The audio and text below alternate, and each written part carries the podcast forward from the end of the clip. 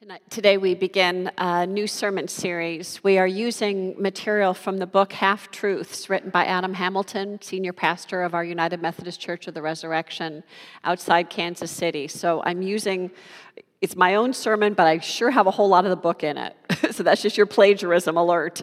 Uh, it's a really helpful book, and I was glad for Jody's promo of it. Uh, not too late to join one of our study groups and have some more time to talk about it more deeply. It's super helpful. Our scripture for today is comes from the book of Romans, Romans 8, 28. And for some of us, this is a very familiar passage.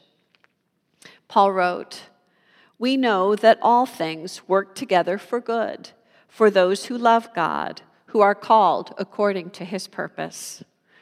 This is the word of God for all of us. Thanks be to God. I ask you to pray with me.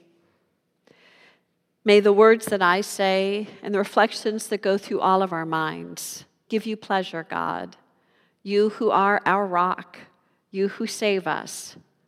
Amen. There are I don't know what you call them, things that we say. Sometimes it's an aphorism, sometimes it's a meme, whatever we mean. They're just these kind of catchphrases that people say that sometimes we don't even really think through. Sometimes we hold on to them very dearly. Um, I think about a phrase like, a stitch in time saves nine. Now, that's a kind of old fashioned thing that says that if something's beginning to unravel, fix it at the very beginning rather than waiting for the whole sweater to come apart. It's a much harder job to repair something later than dealing with something when it first gets started. I think that's a good one. Or my mom, uh, one of her best ones, which I reflect upon, is don't borrow trouble. What Mama and many others mean by that is, frankly, there are plenty of difficult things that happen in this world for every day. You don't need to look ahead and imagine something bad happening and awfulize it. Make something terrible before anything terrible has ever happened. I try, I don't do that a whole lot, but when I catch myself doing that, I, I can hear my mom's voice. Now, Jane, don't borrow trouble. Got enough to deal with today. Don't need to go off into the future and awfulize it. And then there's some things that are kind of superstitions that can be funny, but could also be a little dangerous. So when I was a kid, one of the things people would say is step on a crack, break your mother's back. And I remember being a kid. Okay, do they still say that, Miriam?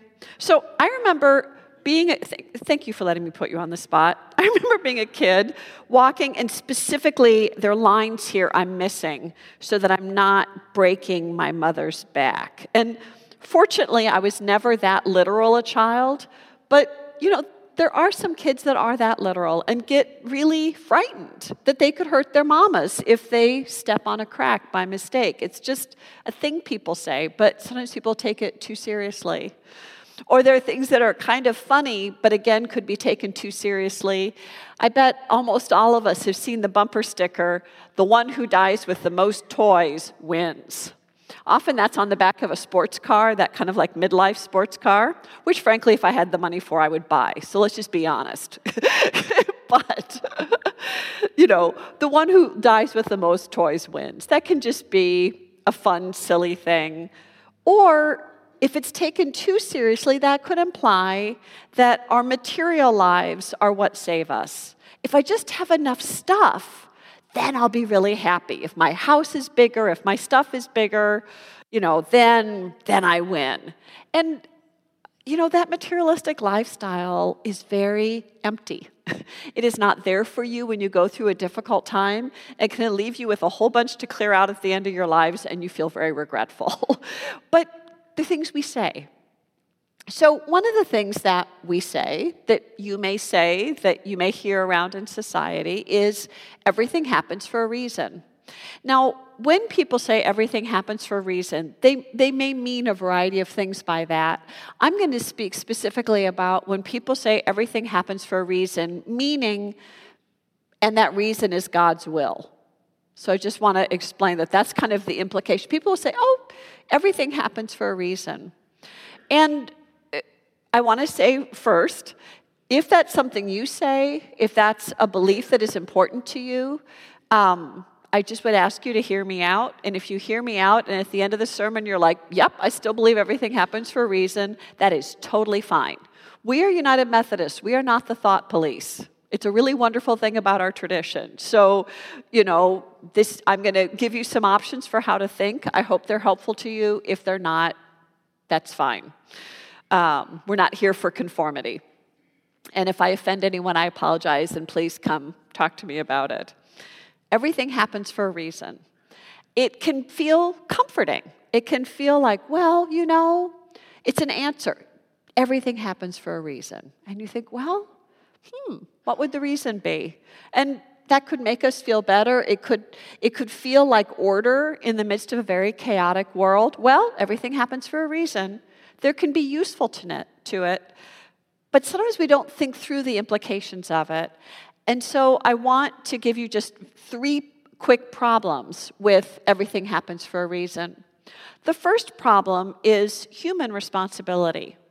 If we say everything happens for a reason, that implies that what I've done really has no um, has no part in what actually happened because everything's happening for this reason that God is directing. Um, so I don't have to feel responsible for anything. It, well, you know, whatever. Well, everything happened for a reason. It, it kind of lets us off the hook and, and can decrease our thoughtfulness and our reflection because we've already decided, oh, everything happened for a reason. Another angle, and the one that probably I feel most deeply, is the theological problem. What about God's responsibility? Everything happens for a reason. Well, if we think that reason is God's will, really? Do we really believe that it was God's will for a man to get up on a high floor of a Las Vegas hotel and shoot out at people who just went to listen to a concert? Really? Really? That's God's will? or children getting cancer or people being born with terrible inherited diseases. Really? we think we think that's God's will? Really? Or grand scale atrocities like the Holocaust. Really? God that everything happens for reason and God there's a reason in God's soul why 6 million Jews died at the hands of the barbarous Nazi regime. Really, that's God's doing. When you really think it through, you're attributing to God, or we can be attributing to God things that I just don't think that's how God works. I don't think that's God's desire for our world. The third danger of this, and it's kind of implied by the other two, is fatalism. Fatalism is an idea of, well, I can't do anything, that it doesn't really matter, nothing I do is going to change anything. And so if we think God's directing everything, we can get pretty fatalistic. Like, well, nothing, I can't do anything. I think about uh, the kind of one of the key catchphrases of fatalism is whatever. Now, think of that as a very common teenage phrase. Yeah, whatever. Whatever is the thing that the teenager says when he or she feels that nothing they say or do is going to make them right in the eyes of their parents, in the eyes of their teachers, like they're done. I'm not fighting, I'm not arguing, whatever. And I don't know about you, but when I hear whatever, my teeth start clenching. like, that's not an answer.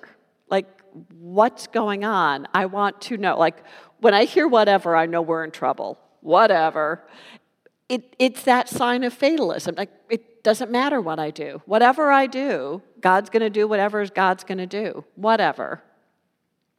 So, if we see problems with the term, with the phrase, everything happens for a reason, well, why would, why would Christians think that? Well, they would think that because they read Romans 8:28 about in everything God working for good for those who love God.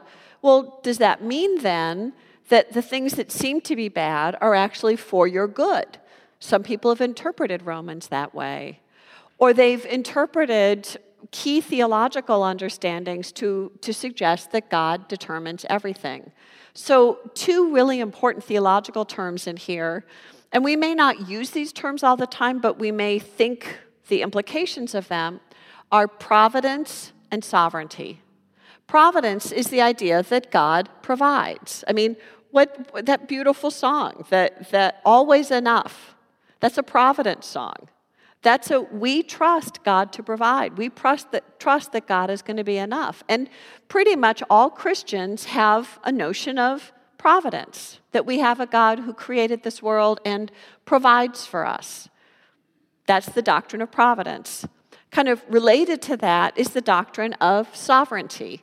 Sovereignty is the idea that God is um, above all the world. Again, it's kind of linked to creation, but God is the sovereign. And it's that idea of sovereignty that, that leads to images of God like God as Lord, as God as King, or, or creator. These kind of God is sovereign, God is over it all. In uh, Jewish worship, you hear over and over again in Hebrew prayer, Baruch atah Adonai Eloheinu melech haolam, which is blessed are you, God Almighty, King of the universe or King of the world. Said over and over again. It's what Jews believe as a kind of core. This is who our God is. So we understand God to be sovereign. Adam Hamilton uses an interesting term I haven't heard before in this context. He says that God superintends. We have a district superintendent here. She understands superintendency. Superintendent doesn't control everything that happens. Uh, superintendent is probably sometimes very grateful she doesn't control everything that happens, but but but but watches over it and broods over it and cares for all of it. That's superintending. I think that's a pretty good image for sovereignty. That superintending. So I've said that super that sovereignty and providence are key terms within Christian thought, but it doesn't mean that Christians have always interpreted them the same way. And so I want to throw out two extremes. The one extreme, I'm not saying it's extreme thought, but it's just a, the far end, is Calvinism. John Calvin was a lawyer and pastor who lived in Switzerland and uh, created the movement that became Reformed Christianity. Uh, and he taught um, that God, everything that happens is God's will if, um, if Jody, you know, if Mike picks up his microphone, God willed that at a previous time. Everything that happens is God's will. Every single thing. And that concept that everything happens as God's will is called theological determinism. It means everything's already determined theologically, it's all God's will. A subset of that, which is probably the term we're more familiar with, is predestination. And in predestination, Calvin believed that God had already decided ahead of time, before you were born, whether or not you were going to heaven. So you were predestined to salvation or not. That's predestination. And so, in a certain sense, that could be very freeing because God's already decided whether I'm saved or not, so I can just live my life walking with God, seeking to be faithful but I don't need to worry about my salvation because I can't do anything about it. I mean, one, one can imagine how someone could see that as a very freeing concept. Calvin is, as I said, the root of Reformed traditions of, um, so that'd be Christian Reform, Dutch Reform, Evangelical and Reform from years ago, a German denomination, uh, Presbyterian. Uh, Presbyterians have a strong uh, concept of providence. They don't tend to teach predestination quite as much now as they used to. And also, those Calvinist roots come into some of the Baptist traditions and the Puritan traditions. And so you can read early Puritan material. Well, they were very clear this was God's will, and God had determined, and they would be a city on the hill. Calvinist predestination. God had planned this all. So that is one way of thinking about it. Within the theological determinism end of the spectrum, everything is caused by God, not a very high view of human responsibility. We're going along, we're trying to follow Jesus, but it's God who determines everything that happens. But as I said, there's a spectrum. So, so one far end is God determines everything. But there's a whole other end. At this end is deism. And deism was held by several of our founding fathers, including Thomas Jefferson. Deism contends that God created everything, made this world, and then said, tag you're it. God created it, it's up to humans to do whatever humans are going to do with it. One of the image you, images you would hear about this is the watchmaker. That God created the watch, the watch is made, hands it over to the person who's going to wear the watch. Then it's up to the person wearing the watch to wind the watch, not to get it in water, you know, to care for it. The person who owns the watch doesn't expect the watchmaker to come and wind the watch. That's the watch owner's job. Does that make sense? So that's the, the idea of deism is this idea of God created the earth and then said, it's yours. You have dominion. And in the, the extreme end of deism, God doesn't intervene at all. No miracles, no, no, you know, interventions in any way. God created it, now it's yours. So at the far end of Calvinism, at the farthest ex- uh, extreme or end of that, God causes everything. Then you get to deism, God created it, but after creation, God causes nothing. So, those are extreme ends of how to deal with these issues of sovereignty and providence. As United Methodists, we take a middle way. As United Methodists, we believe that there are things that happen in the world that are God's will. But we also believe that there's a lot that happens in this world that is not God's will.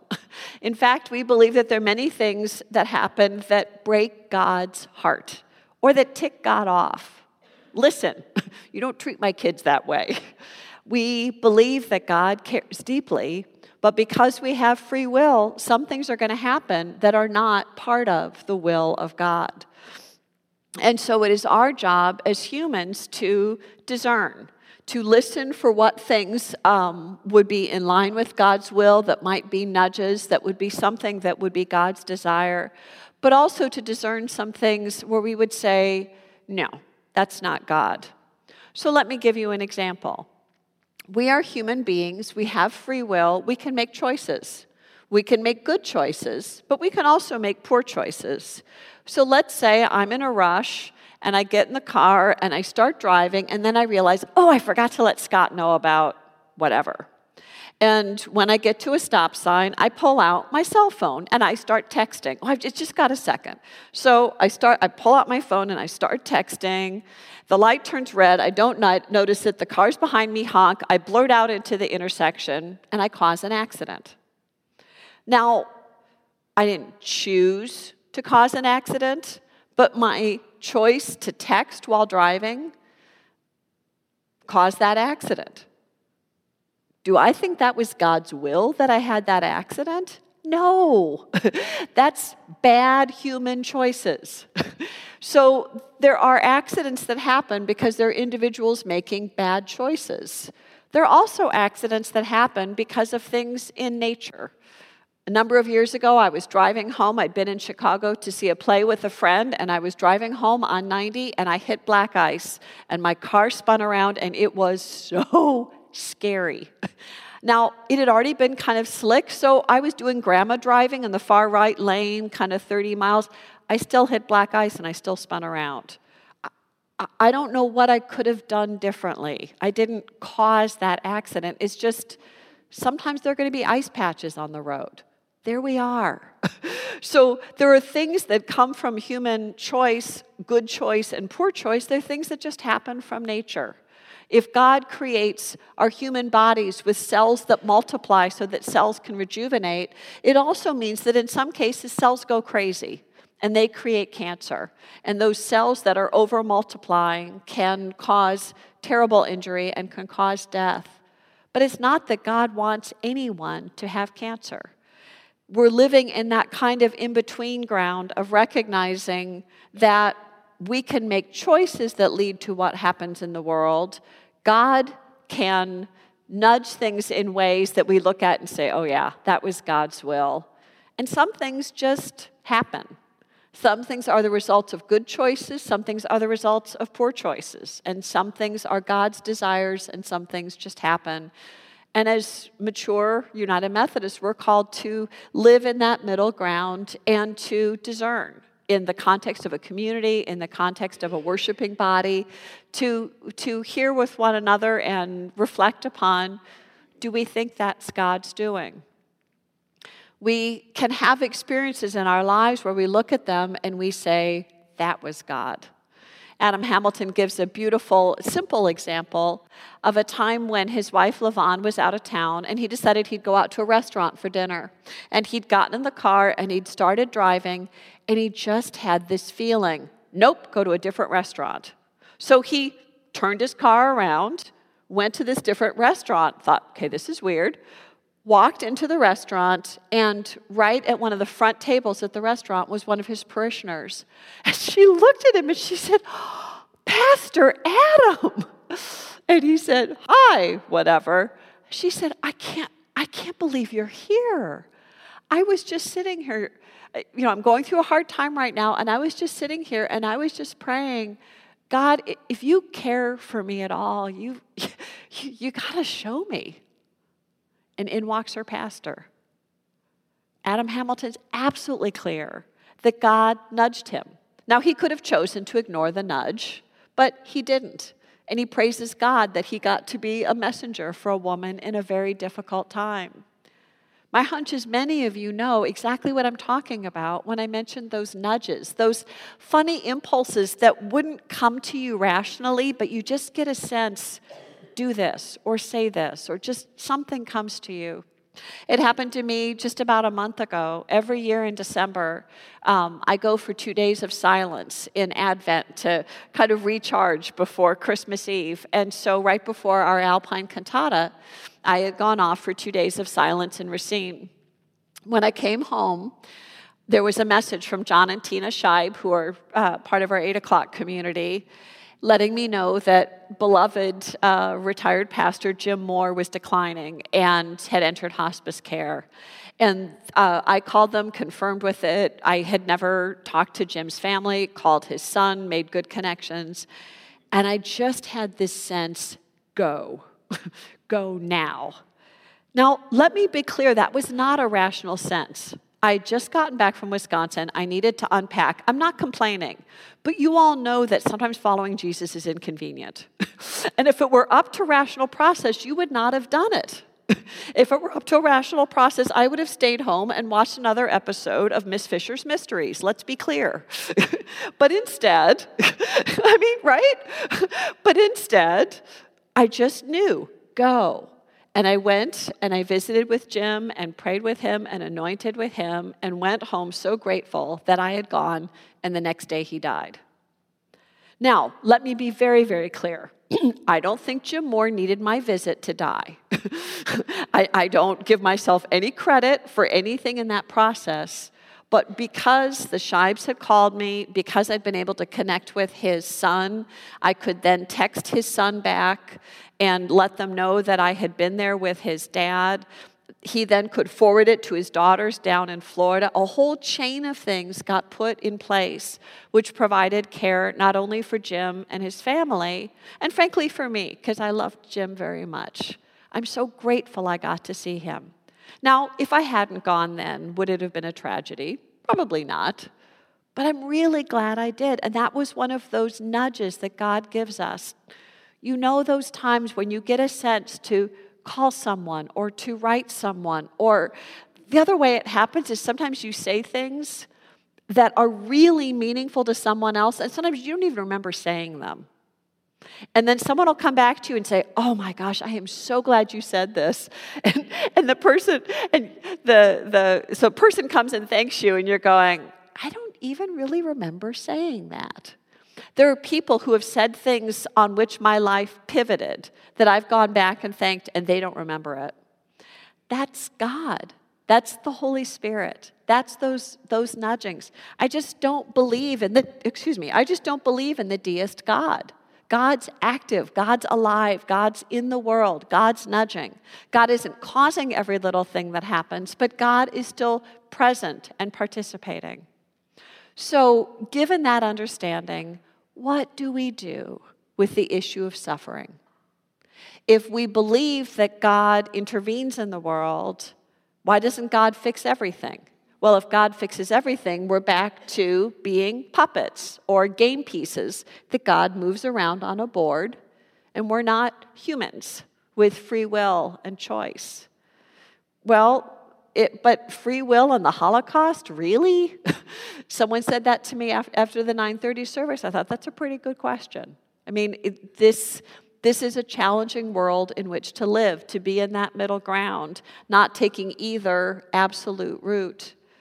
And yet, it is a place of great tenderness and joy and hope. When I was in seminary, I had an opportunity to uh, hear Henry Nouwen, the Dutch priest and scholar. Uh, he was speaking up on the North Shore, and he told a story of a friend of his who had developed a really terrible disease.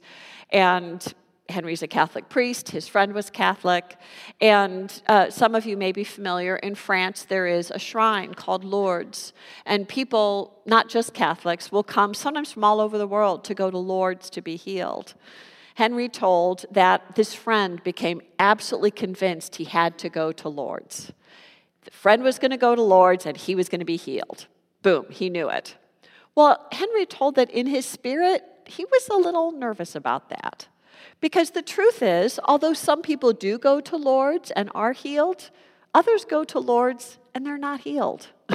and Henry was worried that this man was putting all his faith on how he was going to go to Lourdes and he was going to receive a miracle and he was going to come back healed and it was all going to be fixed. And it made Henry nervous. So his friend went to France. Henry prayed for him. Time passed. After a while, days, whatever, later, Henry, or Henry receives a phone call from his friend. And his friend says, Henry, Henry, you won't believe this. The most amazing thing happened. And Henry's kind of in shock and says, Were you healed? Oh, better than that. And his friend told about how he had been at Lourdes, and there were all these people around the area of Shrine that were suffering and aching for healing. And the people around Lourdes would share with one another how they were suffering, what they were yearning for. And the friend found this amazing community of people who were suffering, but also who cared for one another and who listened to each other. And as the friend spent time around the shrine at Lourdes, he realized I don't want to be healed and be the miracle that takes me out of this community. I don't want that. And so the man stayed for a while, thanked God, and left, and called Henry jubilant. Now, did God heal this man? Oh, yeah. But he didn't cure him. That's one of the tough elements of the Christian life.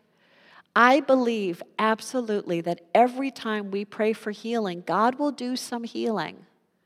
And that healing might be a cure, but that healing may be no cure at all, but a healing in our thoughts, or a healing in a relationship, or a healing in something we can't even see. But our God is a healing God. And so we live as Christians a life of complexity, acknowledging that there is suffering and death, but trusting in resurrection. Jesus did suffer, he was tortured, he did die. And God raised him from the dead, renewed him to life, and restored him to earth for a period of time so that he could set loose a mission of others who could preach the good news of God's love and care of community and justice. But our God suffered and died. So we know that our God doesn't prevent suffering and death, that that's part of the human condition. But we can always trust that our God cares for us, that our God will act, will carry out some act of healing, even if it's not the healing we're expecting. We can trust that our God is involved and cares and will work in amazing ways. Thanks be to God who calls us to a mature spirituality where we keep our eyes open for what God might do and what God might want us to do for the good of the world. Amen.